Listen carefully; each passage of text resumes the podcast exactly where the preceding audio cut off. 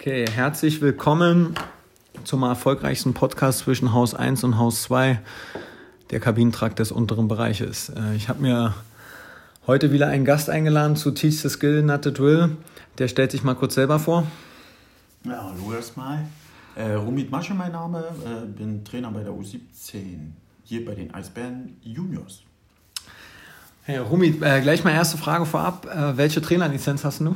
Äh, A-Lizenz. Die A-Lizenz, aha. Also endlich mal ein, ein Gespräch auf Augenhöhe, äh, im Gegensatz zu den letzten Podcast-Folgen mit Kini.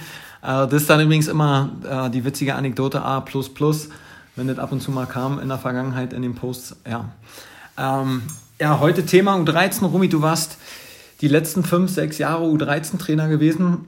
Äh, davor warst du bei FAS Berlin äh, Oberliga-Co-Trainer beziehungsweise Regionalliga-Head-Coach. Ähm, sag doch mal, wie war denn der Übergang vom Profibereich, semi, also jetzt schrägstrich semi-professionellen Bereich, als du damals zu uns in der U12 war es ja noch, äh, vor der Restrukturierung zu uns gekommen bist? Ja, also ich habe mir das damals schon ein bisschen einfacher vorgestellt, bin hier unbedarft hergekommen, dachte, ja, habe ja Erfahrung als Trainer, wie gesagt, als Cheftrainer Oberliga, hatte da auch mit jungen Spielern zu tun aus der U20 ähm, dachte, ja, das wird hier schon alt irgendwie passen und klappen.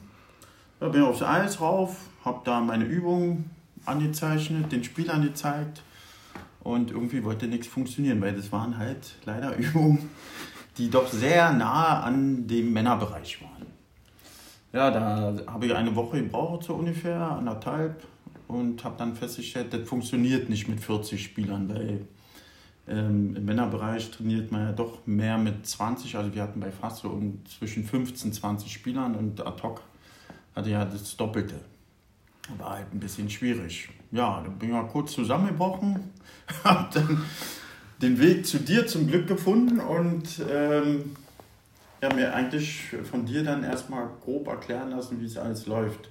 Ja, ich habe dann auch gemerkt, okay, mit vielen Begriffen hatte ich noch wenig zu tun also so Außenkante, Innenkante, Transition Drills, waren halt so Sachen, die ähm, zu meiner Zeit halt noch nicht so im Fokus waren. Da kam ähm, wie, ja, also wie gesagt, äh, da musste ich eigentlich von Grund auf erstmal selber lernen. Da war ich dann bei dir mit auf dem Eis, dann bei deinem Vater, bei Andreas Gensel.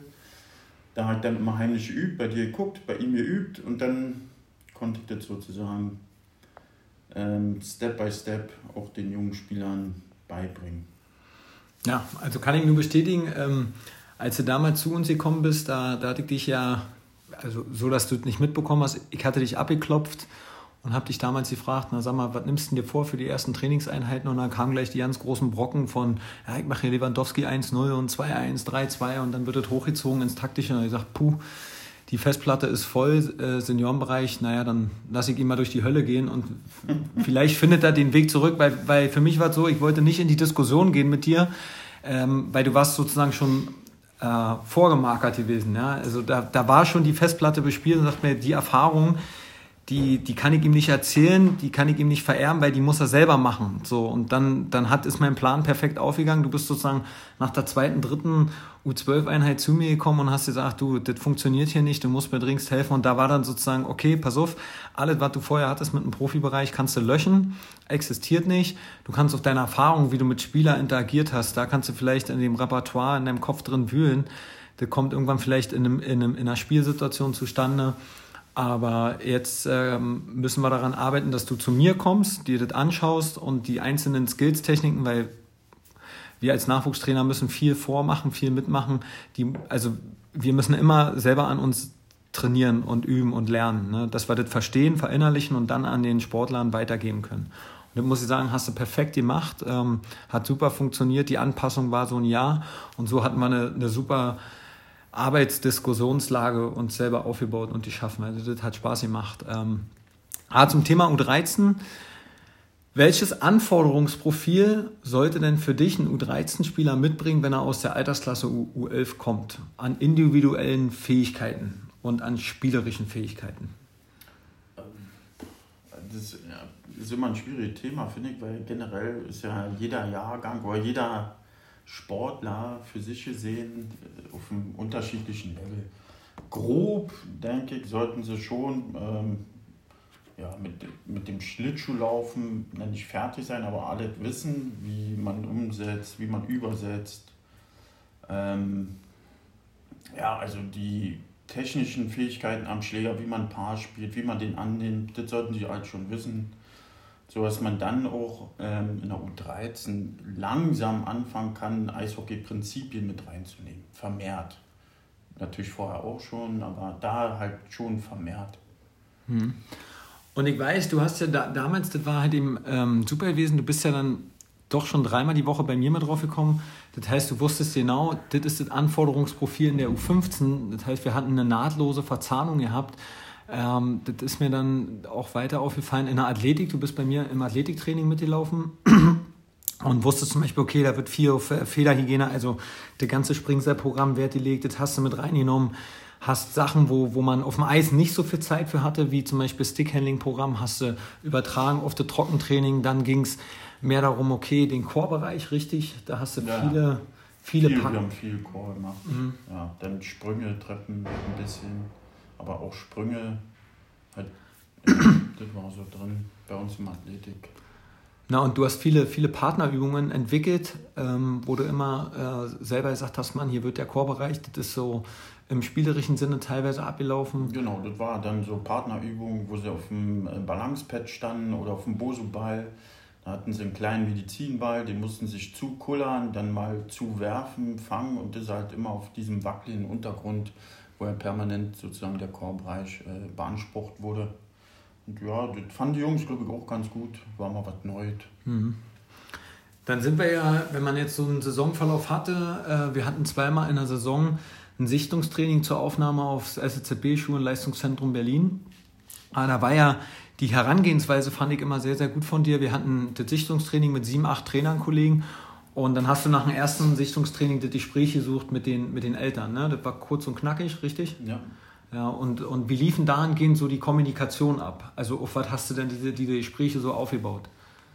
Also erstmal in meinem ersten Jahr war halt noch nicht so, war hier oder wurde hier halt noch nicht so gehandhabt und da habe ich schon gemerkt, dass die Eltern halt wirklich schockiert waren nach dem zweiten Gespräch, weil, oder nach dem zweiten Sichtungstraining, weil da war ja dann, haben sie Bescheid bekommen, die kommen auf die Sportschule oder nicht. Und da war mein Ansinnen, die sollten schon vorher ungefähr wissen, wo geht denn die Reise eigentlich hin. Haben sie eine Chance? Ist die minimal? Weil eine kleine Chance gibt es ja grob immer. Oder sind sie so gut, dass sie normalerweise genommen werden, wenn sie weiter hart trainieren halt. Ja, und das waren eigentlich die Gespräche, die waren wirklich kurz und bündig. Da haben wir denen gesagt, also mit dem Co-Trainer war da mal zusammen und da haben wir denen immer gesagt, wo, wo, wie der Stand jetzt ist und äh, wie die Tendenz aussieht, sozusagen. Hm, also ich glaube, das für die, für die Eltern ist es, ist es teilweise doch schon schwer, in die Reflexion mit den eigenen Kindern zu gehen, ähm, weil immer so, so eine Art und Weise ja, von, von Hoffnung oder ich traue mich das nicht laut auszusprechen, war das schon sinnvoll, dass du dahingehend versucht hast, die Eltern abzuholen, mitzunehmen und einfach mal ein kurzes Feedback von so einem Sichtungstraining, das hat viel entspannt, ja, anstatt dass es eher eine angespannte Situation war. Ähm, das fand ich damals war, war echt ein positiver Schritt gewesen und die Eigeninitiative, die hat mich echt begeistert von, von dir. Das fand ich toll. Ähm, wenn du, wir hatten viele Diskussionen geführt über Eiszeiterhöhung. Ne? Also wenn wir auf den Wettkampfbetrieb dann übergegangen sind, ähm, du hast immer gesagt, ja, wir müssen weg von den vier Reihen. Dann, dann hatte ich den, den Austausch mit Uli Lieb gesucht, der sagt, naja, es ist natürlich auch schwer in dem Alter mit vier Reihen zu spielen. Ne? Ähm, was ist dir denn da am meisten aufgefallen, wenn du mit vier Reihen gespielt hast? Ja, Im jungen Alter wollen die natürlich spielen und ähm, das Problem ist, dass sie noch nicht erkennen, dass sie kurz und intensiv sozusagen auf dem Eis sein sollen. Also sie sind dann zum Teil zwei Minuten drauf bis, äh, bis sogar zweieinhalb, drei. Und es ist immer schwierig, die dann runterzuholen. Weil auch das ist natürlich so eine Sache, der Spieler, der hört den Trainer vielleicht nicht oder will ihn dann nicht hören. weil er sagt, ach, einmal kann ich noch und dann mache ich noch das entscheidende Tor oder ich schieße mein Tor, weil ich will unbedingt ein Tor schießen und das ist halt sehr schwierig. Und mit drei Reihen, ja, da kommen die schon auf ihre Eiszeiten. Ähm, die sitzen auch nicht so lange draußen, also die kommen in so einen gewissen Flow sozusagen rein. Und deswegen denke ich schon, in dem Alter sollte man mit drei Reihen, drei Blöcken spielen. Das reicht. Ja, also ich habe es ja dann, ähm, das war immer das Schöne, ähm, wir sind ja nicht dagegen, sondern wir lassen das alles auf uns zukommen. Und es war, es war schon erstmal so, okay, klar, laut Fünf-Sterne-Plan viele Kinder, aber auf der einen Seite Eiszeit erhöhen ist ein, ist ein wichtiges Thema. Ähm, wenn du, mir ist halt eben aufgefallen, wie du sagst, mit diesen vier Reihen, die, die Sportler in dem Alter haben noch nicht äh, das verinnerlicht, so ein 45, 60 Sekunden Wechsel. Ja? Ähm, klar, das Spiel ist wesentlich langsamer als in der U15 oder in der U17. Es ist noch nicht so körperlich so hart. Und ich glaube, wenn, wenn man, wir, wir haben dann irgendwann den Kompromiss gefunden, 16, 17 Mann, falls doch mal sich einer verletzt, ähm, hat man dahingehend den Weg gefunden. Und ich muss sagen, bei den, bei den großen Turnieren, die wir hatten zum Schluss, es ist auch einfacher, wenn du mit äh, drei Reihen bzw. 16, 17 Mann, du hast einfach mehr Ruhe. Also die, du hast mehr Klarheit vor, vor dem Wettkampf, während des Wettkampfs. Ne? Also indem du die Spieler sagst, okay, du, du hattest jetzt deine Chance und äh, dahin geht die Nominierung für die, für die großen Wettkämpfe, oder?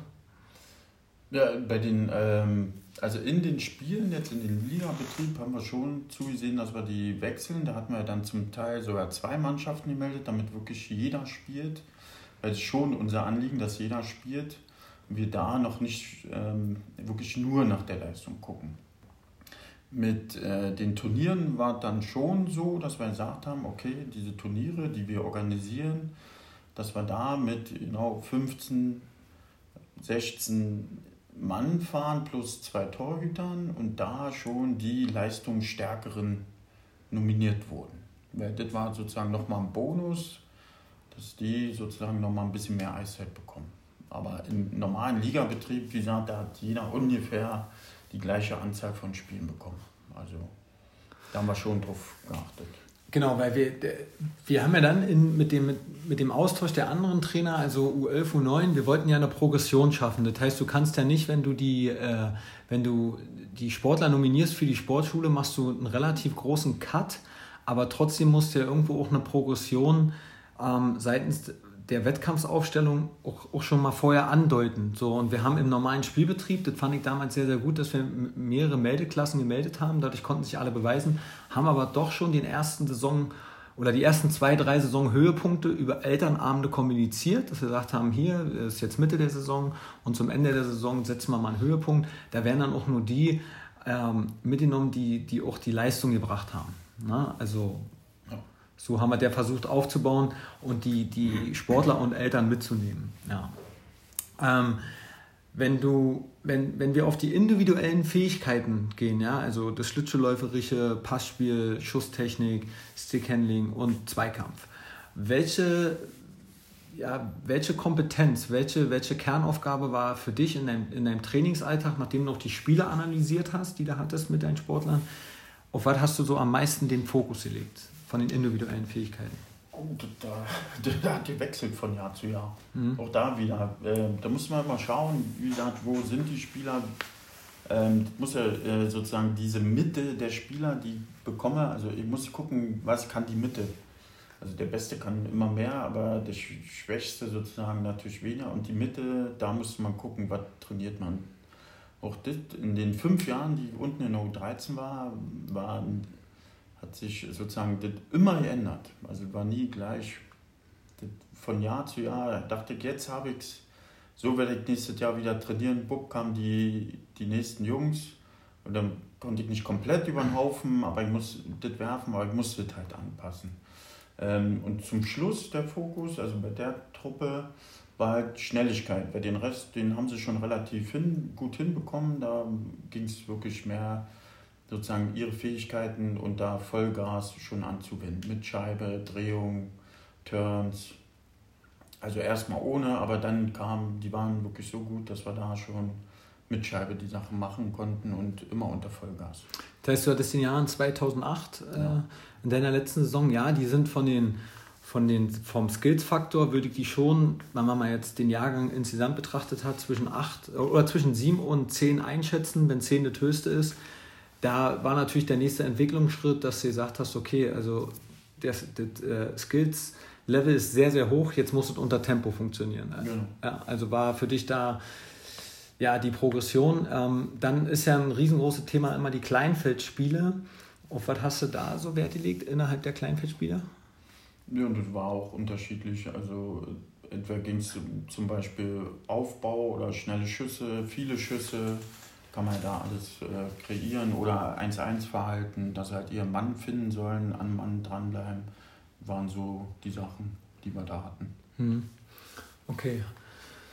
Ja, dann würde ich sagen, Romy, ich fand es sehr, sehr interessant bis hierhin. Ähm, was so deine Zeit aus der, aus der U13 was du in den letzten fünf Jahren mitgenommen hast? Auch so die Entwicklung als, als, als Trainer vom professionell, schrägstrich semi-professionellen Bereich äh, und dann mal ins kalte Wasser geworfen. Und ja, jetzt ist ja sozusagen, bist du seit knapp einem halben Jahr bei der U17 Co-Trainer. Wenn du jetzt einen Unterschied mal kurz beschreiben wollen würdest zwischen U13 und U17, so, was dir da als erstes aufgefallen ist, vielleicht menschlich, äh, wie, wie sind die Jungs persönlich, weil du hast jetzt das erste Mal den Luxus gehabt, dass du die, die Sportler, die du in der U13 schon hattest, hast du wieder getroffen. Ja, ja. Genau, die hast du wieder getroffen in der U17. Und ist dir da irgendwas schon offen, wo du sagst, ah krass, in diesen vier Jahren, wo ich sie, wo ich sie nicht regelmäßig im Training gesehen hatte, ist das und das mal rumgekommen oder das ist passiert bei denen? Ja, man hat es ja doch schon immer mitverfolgt. Mhm. Wie gesagt, dann war er bei dir oft mit auf dem Eis. Da hatte die meisten ja vier Jahre. Ja. Ne, und ähm, somit ja, wechsel, bin mit denen schon mitgewachsen. Denk mhm. mal. Also dieser Unterschied wäre jetzt woanders gewesen, zwei, drei Jahre. Ich glaube, dann wäre das anders. Dann hätte ich wirklich gesagt, oh krass, das können sie jetzt schon. Aber so grundlegend, ja, also sind schneller als äh, in der U13 ja, waren, ja. Das, das ist größer. Aber jetzt, ne, also ich war irgendwie immer trotzdem ja mit dabei. Kannst du, das ist jetzt, das ist eine Frage, die können wir vielleicht nicht auf wissenschaftlicher Ebene äh, beantworten, aber du hast ja die Altersklasse U13 trainiert, also sprich goldenes Lernalter und bist jetzt in der Altersklasse U17 in der Pubertät. Kannst du jetzt schon sagen, wo haben sie schnellere Lernphasen? In, Im goldenen Lernalter U13 oder in der U17 Pubertät? Kann man das, äh, kann man das rein äh, visuell wahrnehmen? Oder sagst du, ist kann man überhaupt äh, sagen, in einer Mannschaftssportart wie Eishockey, goldenes Lernalter, ja, die, die lernen wirklich schnell, sind, die, die sind kognitiv stark oder stärker als in der. Ich finde find ich schwierig, weil wenn, wenn man älter wird, nimmt man ja äh, Sachen, Tipps vielleicht anders an als im jungen Alter. Die hören ja anders zu als die in der U13. Also schwierig, würde ich jetzt kann ich nichts sagen. Nee, vom Gefühl her ist es ungefähr gleich für mich. Aber du, du, du sagst eher, dass der, dass der Pubertärne hat vielleicht ein anderes Verständnis, ja. wenn du mit ihm sprichst. Also das kann ja auch genau andersrum sein. Wir wissen selber, unsere pubertären U17-Spieler können nur nicht einfach sein. Ne? So, äh, aber auf der anderen Seite denkst du, wenn du wenn eine korrekte, gute Wortwahl für Erklärung von Übungen dir zurechtlegst, dann nehmen die Spieler das vielleicht manchmal schneller an? Vom Verständnis her. Ja, vom Verständnis auf jeden Fall. Ja. In der U17 sollte da auch, sollte da auch schneller sein. Ja. ja. Ob sie es schneller umsetzen, ja, das, also da denke ich, das ist ungefähr gleich mit diesem Umsetzen. Okay, gut. Ja. Ähm, wir haben immer äh, die Frage uns gestellt, welche ist vielleicht die wichtigste Altersklasse? Ja, wir haben gesagt, die U7, das ist der Start, die ist die wichtigste, aber jetzt gehen wir mal so allgemein gesehen. Welche Altersklasse ist für dich am wichtigsten? Für mich? Hm? Nur aus deiner Perspektive.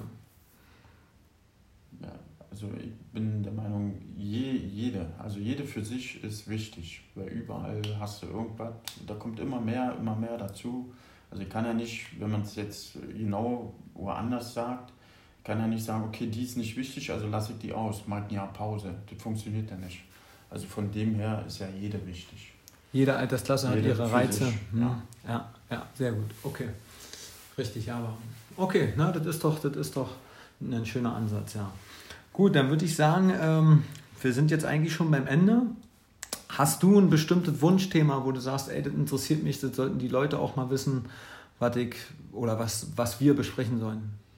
Ich ja, habe ja? Also ich würde gerne mal wissen, was Eltern so denken, generell über das Training oder wie fühlen die sich hier, kommen die mit allem klar, mit der Sportschule vorher, auch in der U13 ist ja aus da zum Beispiel aus meiner Sicht ist mit das schwierigste Jahr für, oder die zwei Jahre sind sehr schwierig für die Jungs, weil die von früh um 7 bis 16, 15 Uhr in der Schule sind. Dann kommen sie hierher, machen Athletik eine Stunde, dann gehen sie aufs Eis und sind 20, zwischen 20 und 21 Uhr erst wieder zu Hause. Müssen irgendwie zusehen, wie sie Hausaufgaben hinkriegen und das wäre mal interessant, denke ich, wenn man da mit Eltern spricht, die mal erzählen, wie die sich dabei gefühlt haben oder fühlen. Auch jetzt in der U17 fühlen die sich da wohl. Einfach mal wissen, Feedback von den Eltern irgendwie. Ob wir aus ihrer Sicht auch alles gut machen, ob sie sich hier bei den Eisbären wirklich wohlfühlen. Sehr gut, ja. Ja, das ist, das ist ein sehr, sehr gutes Thema, was, wir, was ich auf jeden Fall mit reinnehmen werde, diesen Ansatz aus verschiedenen Altersklassen mir Eltern einladen, ähm, weil wir sehen immer nur unsere Betrachtungsweise, ja, genau. aber wir müssen mehr Verständnis äh, aufbringen, um die Eltern besser zu verstehen, beziehungsweise dann auch die Sportler besser zu verstehen. Ja, da stimme ich dir zu. Ähm, wenn du in die Selbstreflexion, ist eine abschließende Frage, die ich habe, wenn du in die Selbstreflexion, wie würdest du dich beschreiben als Trainertyp?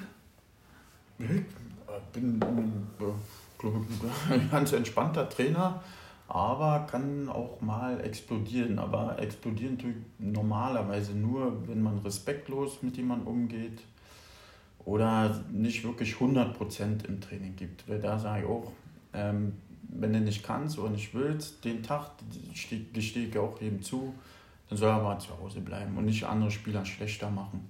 Mhm. Da sind dann die Sachen, wo ich komisch werde. Ansonsten denke ich, bin ein Typ, der mit jedem reden möchte und kann und jeder mit mir. Und ja. Okay, das ist doch schön. Sehr, sehr gut. Okay, ähm, ja, für euch da draußen, wenn ihr Anregungen habt, Fragen habt oder zu dieser Podcast-Folge etwas schreiben wollt, könnt ihr jederzeit machen. Ist gar kein Problem. Bleibt bitte nur sachlich. Ja, ansonsten ähm, ja, hast du noch irgendwas für Patrick Kienschaff? Ja, ähm, weil der kommt ja irgendwie aus dem Welpenschutz nicht raus bei uns. der versucht irgendwie gefühlt seit einem Jahr seine B-Lizenz zu machen, was er schon seit vier Jahren machen wollte. Ja, ich wollte jetzt fragen, ja. ob er die denn endlich hat. Scheinbar nicht. ja, weil das kann nicht sein, dass wir so ein Alleinstellungsmerkmal, nur dass wir hier nur A, wir wollen eine dritte Plus kriegen. Ne? Ja. Also, Patrick, halte dich ran. Nee, dann äh, danken wir, ich euch fürs, fürs Zuhören. Ja, Dankeschön. Ja, ich hoffe, ähm, die Folge war informativ. Bis dahin, habt einen guten Start in die Woche. Ciao. Tschö.